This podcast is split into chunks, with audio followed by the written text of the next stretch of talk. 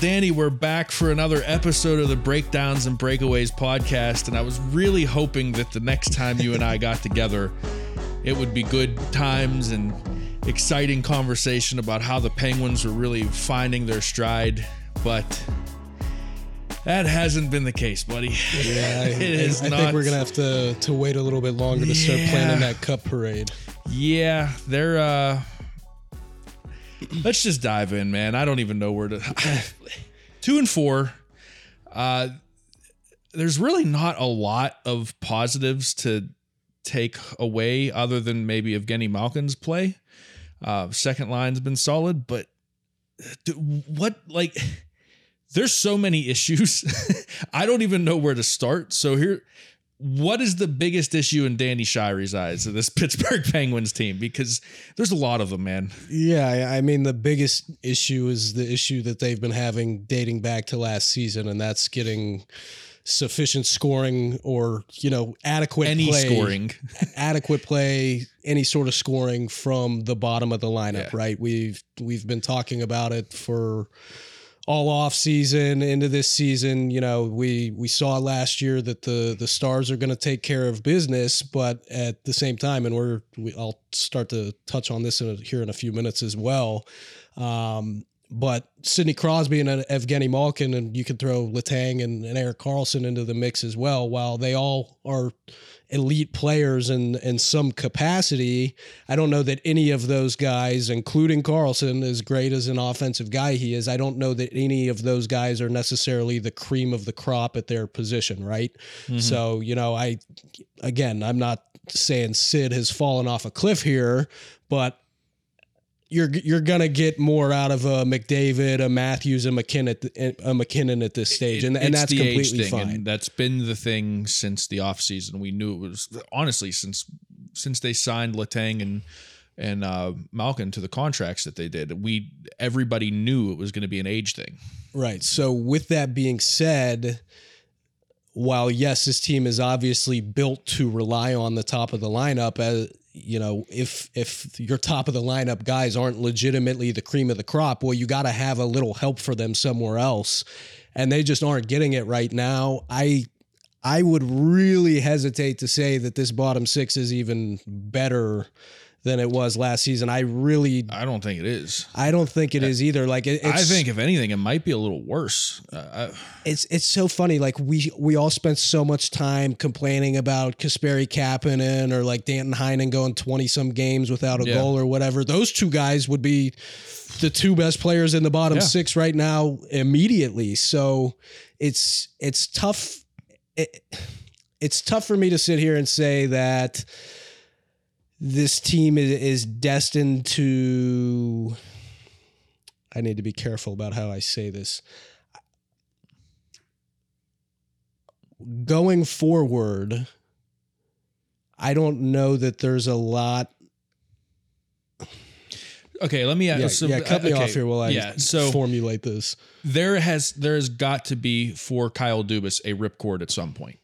Right. There there has to be, uh, if this free fall continues, if they're two and eight, three and nine, something's got to happen to make a change. The problem with that is there's no money in the salary cap for the Pittsburgh Penguins to make a change personnel-wise on the ice. Um, unless we're talking about trading a Rickard Rakell or a Brian Rust or or somebody, you know, that is uh, making four or five million or more a year, there's nothing that they could do to this roster, which leaves one person that they can change. And even that has its own complications. And that's Mike Sullivan. Is that the ripcord for Kyle Dubas, or is there something else? I, I think if it gets to that point, like, yes, pulling the cord on, on Sullivan would be a last resort, but I, I genuinely believe that that's going to be a last resort, like all options have been exhausted kind of thing here. Um, but, you know, I, it's it's so funny. I've seen I've already seen some fans that are like, oh, yeah, just just go ahead, forget about this season, like the, the first round picks, lottery protected and everything. And it's just like, They they just went out and, and took on a ten million dollars annual cap hit that's going to run for another three seasons yeah. after this one. They're not just going to go, oh, well, the, the bottom six that we built isn't working right. out. We're going to punt on, top on this of that, season. Danny, even twenty fifteen and twenty sixteen, the cup runs and everything like that, they had bad stretches of hockey. People forget that they fired Mike Johnston to bring in Mike Sullivan because the team was that bad at one point in time in those seasons. A two and four stretch, because it's the beginning of the season, I think people were panicking. But if this was a two and four stretch in, say, February, would anyone care? I, I don't think that not, they... Not necessarily. I, I definitely see what you're getting at. I think my problem, though, is that it's not like, oh, just a random... Well, it's not a random six-game stretch where they're losing. It's a it's a stretch where they're... Right now is a stretch where they're losing, and the issues are all things all that... All the a, same from last year. It's all yeah. a lot of the same stuff from last year. It's a lot of the same stuff that everybody was worried about going into right. this season. So... You know, and and again, there's a lot of people that want to say, oh, well, you got to give it time. And I agree with with how much turnover there was personnel wise on the roster. Like, I, I think it's reasonable to assume that it's going to take them some time to gel and and really find their stride. On the other side of that, though, a lot of the personnel that was brought in right off rip, you could go, oh, I don't really know about that, but I guess I could maybe see where we're going with this and give it a chance. Well, the early returns aren't, on it aren't great. So then the question becomes, how long can you really afford to wait? And I guess my I guess my biggest concern, because we talked about this a few weeks ago as well, with the age of the team, we talked about how fast it was, or how important a fast start was going to be. And they're not on a fast start right now. Now they can turn that around, and you know, they could rattle off four or five wins in a row, and everyone's happy and everything's cool. But if they're five and five, six and six, like if it's not even worst case scenario that we just talked about, where okay, do you do you let go of Solly? Do you make those kind of changes? If it's just a middle of the road, you know, team after ten, fifteen games, I'm still concerned about that, because we're already seeing certain things with this team where the age is creeping in. I think, you know, there's, they're not finishing end of games. They don't look as fast as maybe we all hoped that they would, uh, as a whole. Sid has not been what we know Sid to be. uh, there, We talked about it over text message. Jake Guentzel, his scoring, his finishing touch is just not there right now.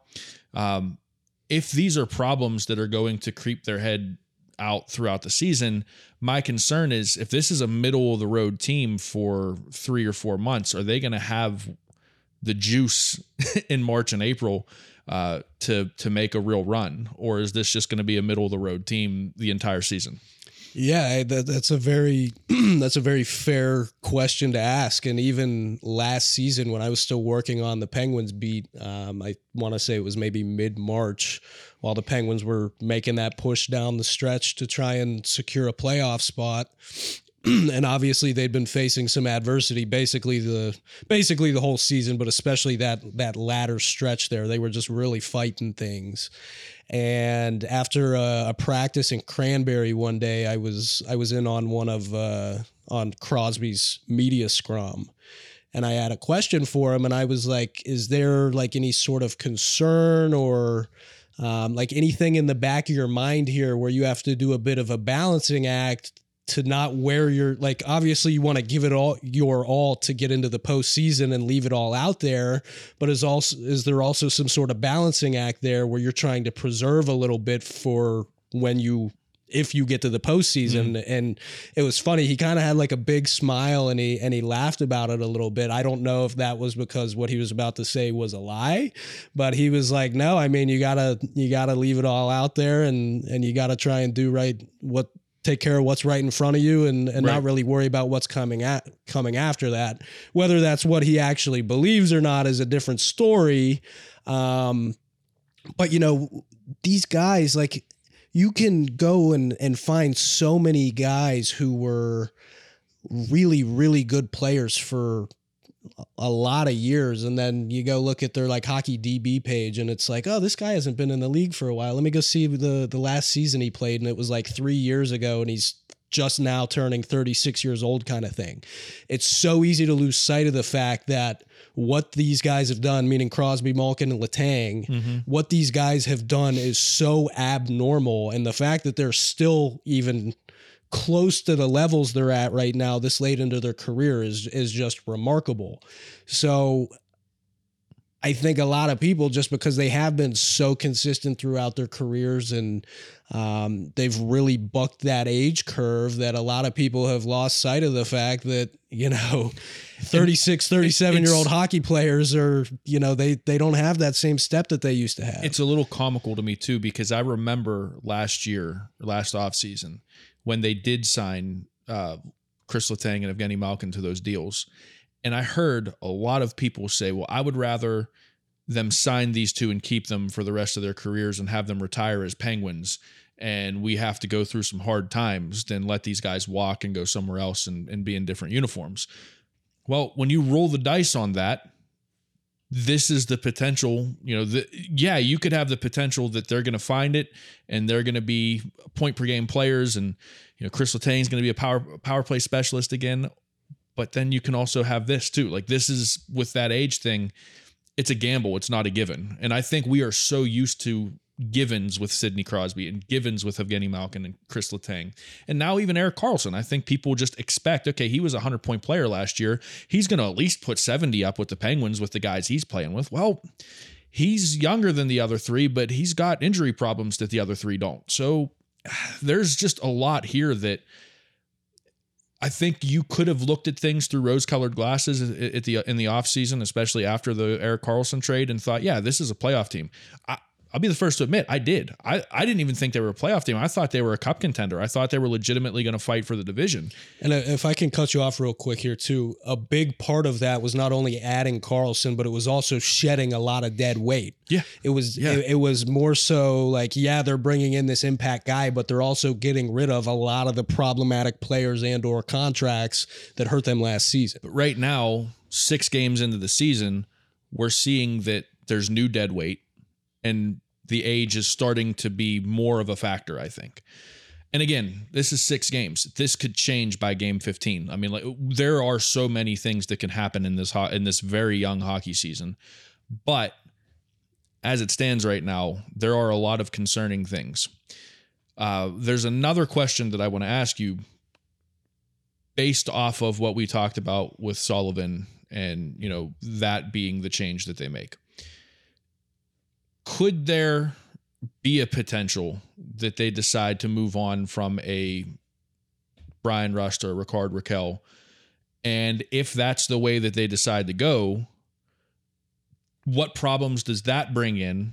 If they decide, okay, we're going to trade Brian Rust, we're going to get get rid of that cap space, we're going to try to bolster the third line with, with a trade like that, what happens from there? Yeah, the the first thing I'll say about that is it's going to be a challenge no matter what, if if they truly decide that they want to move a, a Rust or a Rakell, because right now, of the twelve forwards on the N H L roster, eight of them, eight of them have some sort of trade protection.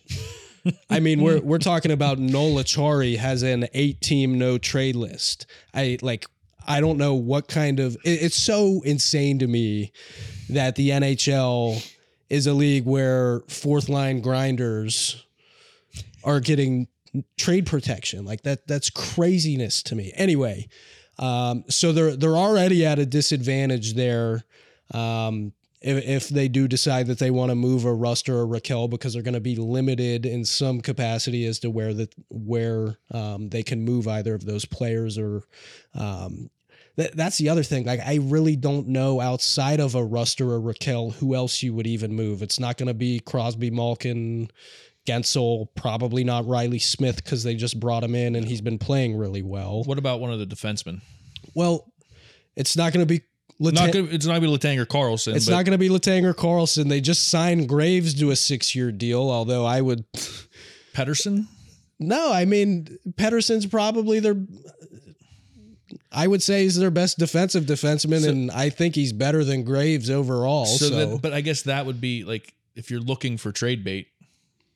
Well, look, I get it, but that that goes into the, the issues that you start to have. Right, it, I, I, it causes, wouldn't, yeah. I wouldn't be looking at moving any of the defensemen okay. un, unless it's Graves. But then again, I, I still don't, I don't know. know how you move that contract. I, yeah, which is kind of concerning. I mean, I, I guess you could maybe get a team out there to to take it on, but I, I don't know that there's a lot of teams that would take on six years of Graves based off what he's shown with the Penguins right. so far.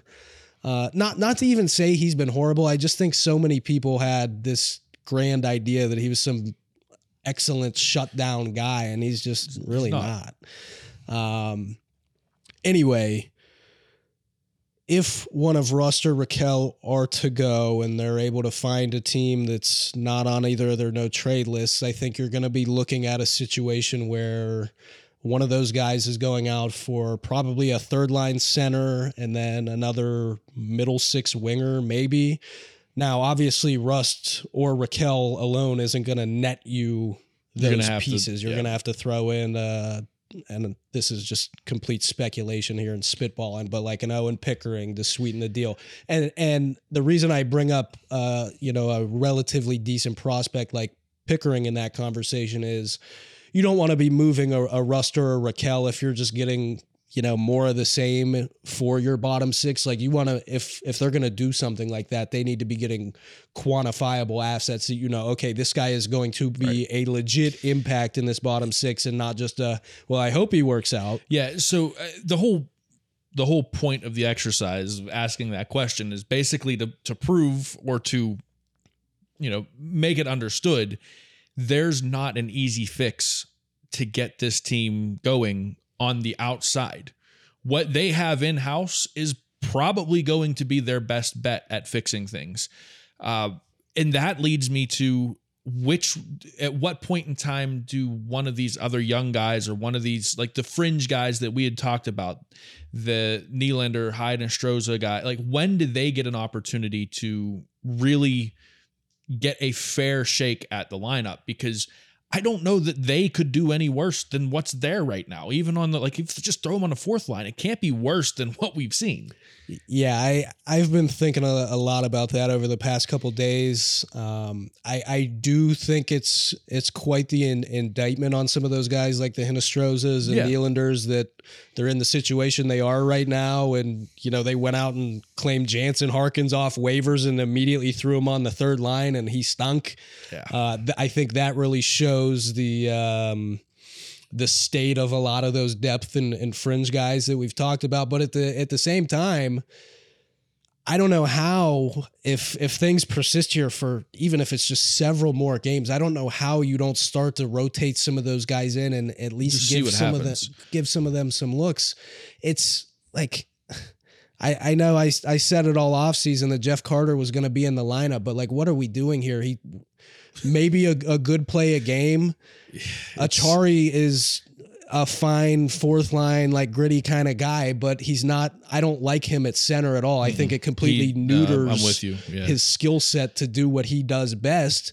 And Matt Nieto, I know he's only, I think his cap hit's nine hundred thousand dollars this year. So he's, he's definitely you know, came in as more of an expendable guy, but it seems like he's more of a lock in this lineup right now when he he's, shouldn't be. When he's someone that I've almost got him on a level that like Carter's at right now. It's just like, what are you doing out there every day? I almost wonder. And again, I don't know if this is one of those, you know, uh, what what's the old phrase, cutting your nose off to spite your face. Yeah. I don't know if this is one of those ideas or if they're, if this is something that they should look into, but I almost wonder if rather than trading a Rust or a Rakell, you move one of them to the third line and you put O'Connor up on the on the first or second line and see how that works. Because at this point in time, again, like you're, they're a two and four hockey team. I, if if this continues, I don't think that any idea is a bad idea. And if the if the idea is take a guy like Rakell or Rust that can drive some play and and bring some scoring pop, move them down to the third line and hope that Drew O'Connor can find the magic that he found in a couple games in preseason with Sid. I'm cool with trying it. Uh, like I can't, I can't sit here and watch the team just stay, you know, stand pat and assume that things are going to fix themselves, especially if this goes on for another week or two. Something has got to change. It's just, they're so handcuffed. There's not a lot that can change. And I, I think the other part of it that makes it really frustrating too is that because they are still playing, you know, good half games or really strong periods, right, or whatever, it's probably making them even more hesitant to make a to change. switch up the line combos. And and Sullivan was asked about this last week. Um, you know, they were they were like, what what went into the decision to to not change up your lines? And he's like, look, well, if every time something goes wrong, we're throwing the lines in a blender, we're not really giving these guys an opportunity to play through their struggles and really figure it out. But Sully's never had that mentality before. I, I mean, I remember years where like every other week there was a new lineup, you know, there was a, a new combination in it. Some of that was due to injury, but Sullivan's never struck me as the most patient coach. Yeah, I, I mean, I don't necessarily disagree with the current mentality. I think the problem is is that this is now becoming a trend of stubbornness, whether it's, you know, keeping a Carter in the lineup or continuing to put Guentzel, Crosby, Rust out there when they have just, no interest yeah. in playing defensive or responsible hockey. And and going back to your point about spreading the wealth a little bit, the issue, I, I don't disagree with at least looking into that either. The problem I have is that, you know, it's going to be Rakell that goes down there, but I don't necessarily... I don't think it should be Rakell. I think it should be Rust. Right. I I don't necessarily view Rakell as the kind of guy that's going to hop down. Like he he's a con, he's got a lot of good. He's got skill. Um, he does a lot of good things down low and in, in puck protection, right, and along the boards. I just don't see him driving his own line in the way I think a lot of people think he might be able to.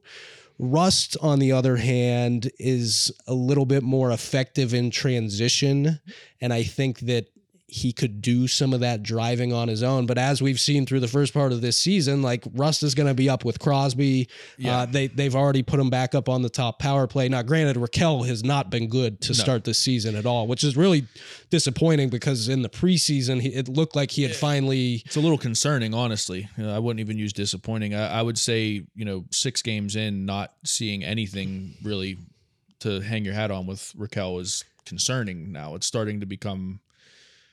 a problem. Yeah, I, I I love Rakell Rakell's game about as much as anybody. Um, it I will say that even through the first handful of games when his line with Smith and, and Malkin was playing really well, he wasn't overly involved in that success. Like I, I wrote a pretty long analysis about the success of that line. And um, as I'm writing it and, and going through and breaking down video clips, and I'm like, yeah, I'm just doing a lot of talking about Malkin and Smith right now.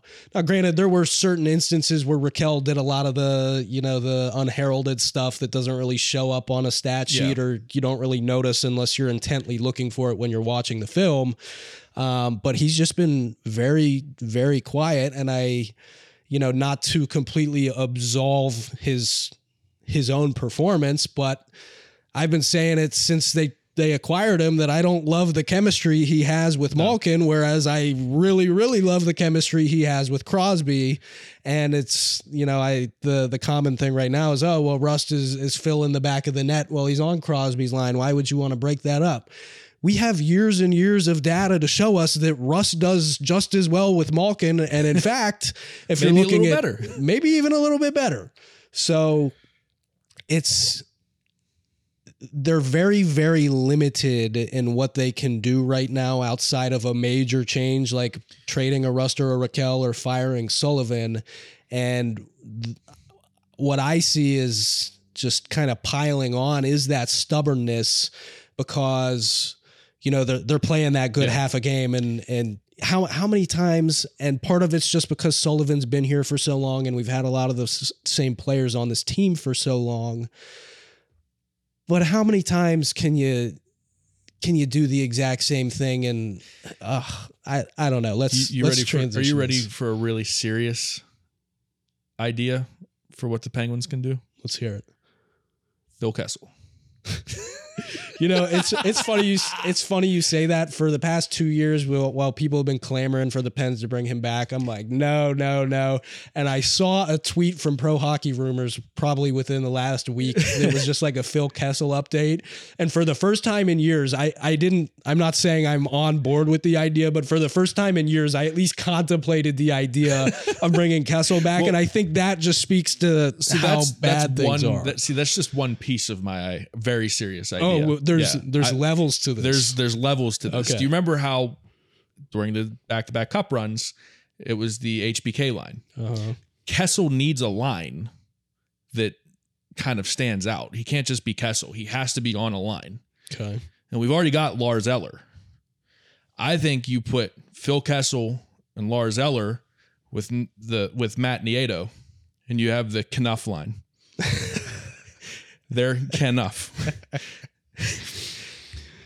um, I'm just gonna pretend you didn't say that, and we'll move on to it's our the Ken next line, man. I mean, I, it's no, you're not buying it. Look, if if, if they're gonna be bringing in Phil Kessel and signing him to a contract, that needs to happen after Lars Eller is no longer the third line center and after Matt Nieto has been waived in favor of somebody else. So you don't like my idea? Uh, I, I don't love it, brother. Right. I'm sorry. No. I'm going to be Phil Kessel for Halloween one day. I'm surprised you haven't I, been already. It, it almost happened a couple of times. Like uh, it was a couple years ago when he was still a Penguin. I guess it's more than a couple years ago now, but I, I had the Phil Kessel jersey, and I had even like, I taped my hockey stick Uh, candy cane and was gonna just like throw all my hockey gear on, but the party we were supposed to go to got canceled, and then I just never I never did anything with it. I'd say this year's the year then. Yeah, maybe maybe I, there's a side by side I'm sure you've seen, and uh, if I find it I'll, I'll throw it up on the screen, but there's a side by side of Phil Kessel and I, like same hat, and it's it's actually kind of it's kind of weird. You know, it'd be really funny is if you got like, uh, this would be way more effort than it would probably be worth. But you remember that picture of Kessel when he was still with the Penguins, and he was in that, like, I don't even know what to call it, that like therapy tub where he's like the cryo, th- yeah, yeah, the, the cryo tub. Yeah. yeah. You should you should make some costume where you've got like suspenders dangling, some like cardboard that makes it look like that that little tub. I have a very creative wife and a very like artistic wife. Maybe she can uh, maybe she can help me out with that. Yeah, and she loves go. Halloween too. So that's like that's I've got dragged in. Let, let's get off the Penguins for a second. Like, let's just like everything's been gloom and doom about the Penguins. We are a week away from Halloween. Well, well the funny thing was we we missed last week's episode, and if yeah. we would have recorded last week's episode, we would have had some we good stuff. Had some good we would have had some, about, some right? good stuff to talk about. um, but there was one year we did a uh, we did the costume. Uh, you know. Uh, Chucky, you know, the movie, of course. Yeah, you know uh, the Bride of Chucky, Tiffany. Yeah. So Marissa dressed up as Tiffany, and I dressed up as Chucky. The catch was I dressed up as Chucky Finster. And the, we get to this party and everyone looks at us, and, and it's just like, what the hell are these two people doing? And then it clicks for them. Oh my God, it's Chucky and Tiffany. And like the, the look on their faces was just, it was gold. Like it was, it was like the highlight of my. So did you guys win like best costume? They didn't even pair? Have anything like that at this costume party. It was just a lot of adult beverages and other adult consumables. Consumables. You know, I was at uh, a Halloween party uh, a weekend or two ago, and if if you're gonna have a contest, like a costume contest or something, do not make people vote on ten different categories. Do you know no. how annoying oh, it is? Being at a party and every five seconds people run around. Did you cast your votes? Did you cast your votes? Did you cast your votes? It's like have one or two tops, best costume, least effort. Everybody's got their little post-it note. You put it in your bin and then you call it a night. I don't want to be getting into all this other also, bull crap. Don't think you're going to gloss over the fact that you were at a costume party, and we're not going to talk about your costume either. Was it, uh, Banani? Was it Badan- Danny or Banana Danny? Or Danny Banani is Danny Banani. Danny Banani is what uh, what Maddie has been calling me incessantly since. It, it was a worse choice. So I that that was um, Uh, a party back in Columbus, and I didn't have a costume with me. So I, I just go to Party City looking to spend like twenty, forty bucks on something that'll be easy, that's not going to be high maintenance to wear all night. And the options sucked. All of them sucked, except, I, I mean, the banana sucked too, but it was twenty dollars and super easy to slip on, so I got it. I wish I hadn't, though, because now all I'm hearing is Danny Banani, and you keep bringing it up and want me to wear it on a... word on the show. Well, hey, listen, show. Next week could technically be the Halloween episode, even though it's going to come out the day after Halloween. But so next week we'll we'll Should do we dress we'll, up we'll for do our week? We'll do our costume party breakdowns and breakaways episode. I don't think anyone would take it. I mean, I don't know if anyone actually takes us serious now, but yeah, just, honestly, I'm not even just, sure. Just nosedive. I'm not even sure if anyone's still listening to us right now. So we should probably just go ahead and call it a day. Yeah. Yeah. Look, there's, we know the Penguins aren't doing well. It's been a tough start to the season for the most part. And honestly, like it's, it's tiring to be this negative and critical. Like a lot of people are like, oh, you're such a negative Nancy and blah, blah, blah, blah. And I'm like, I'm just calling it like I see it. Like when I see them do good things, I, I say it. When I see players making good plays or if, having good stretches of play, I, I give if, them credit for it. If by the end of the year, calendar year, they're still in this situation, I say we pivot and become a Colorado Avalanche podcast. Or a... I say we wait because I'm sure there's going to be some dark horse team that pops there up out of go. nowhere that's going to be a ton of fun to watch. The Arizona Coyotes. Yep. Hey, Logan Cooley. Logan Cooley is a, actually Dude. a blast to watch. And by Dude. the way, how pathetic is it that the Coyotes power play looks infinite? And I think the Penguins power play has been quite a bit better than many, many people think it's been. I know they're not scoring right now. Um, it's sad that Logan Cooley and the Coyotes power play looks infinitely more threatening. You, you know what's going to happen, right? The, the Coyotes are going to go to the playoffs this year, and they're going to have thirty-five hundred people in attendance at a playoff game. That you know that that arena is actually like terrible experience for a reporter trying to cover a game there because you're literally just sitting. Oh, that's right. Among, you were there last year. Yeah, yeah that's right. Um, very cool experience. Not saying it's a good thing that an N H L team is in that situation, but I I definitely think it was a a cool experience, and I am fairly confident that if they did squeak their way into the playoffs, that that place would be absolutely rocking. Well, here here's how we'll end the show.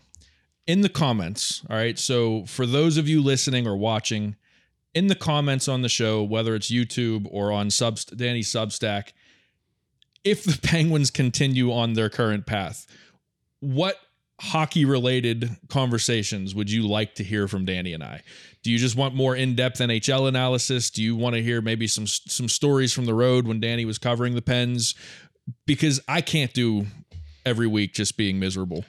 Yeah, and I don't well, think well, that's what people want. Yeah, either. that that's the great thing I think about what we have going here is that, you know, if, if we get sick of coming here and, and talking about the same things every week, we can take this whatever yeah, whatever and, lane we want. And we do hope to have some guests come in or, you know, we we that's some other things that we have going on. So it's not going to be all, you know, miserable Penguins conversation. Right. Hopefully the Penguins get better and they figure things out yeah. and then it's fun Penguins talk. But drop a comment. What, what else would you like to hear from us? We can break this up into segments too and kind of, you know, change some things up as we go. We're experimenting. We're only, as I knock knock into the microphone. We're only what this is episode seven. So we're, we're still fresh and we're still coming up with ideas. So uh, we want to make it fun. We want people to enjoy listening to it as at least as much as they can when it's me and you on camera. So, uh, but that's it for this week. Make sure you like and subscribe, uh, go follow Danny's Substack.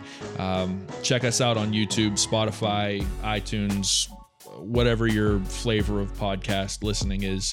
Uh, but for Danny Shirey, I'm Eddie Provident. This has been the Breakdowns and Breakaways podcast. We'll see you next week.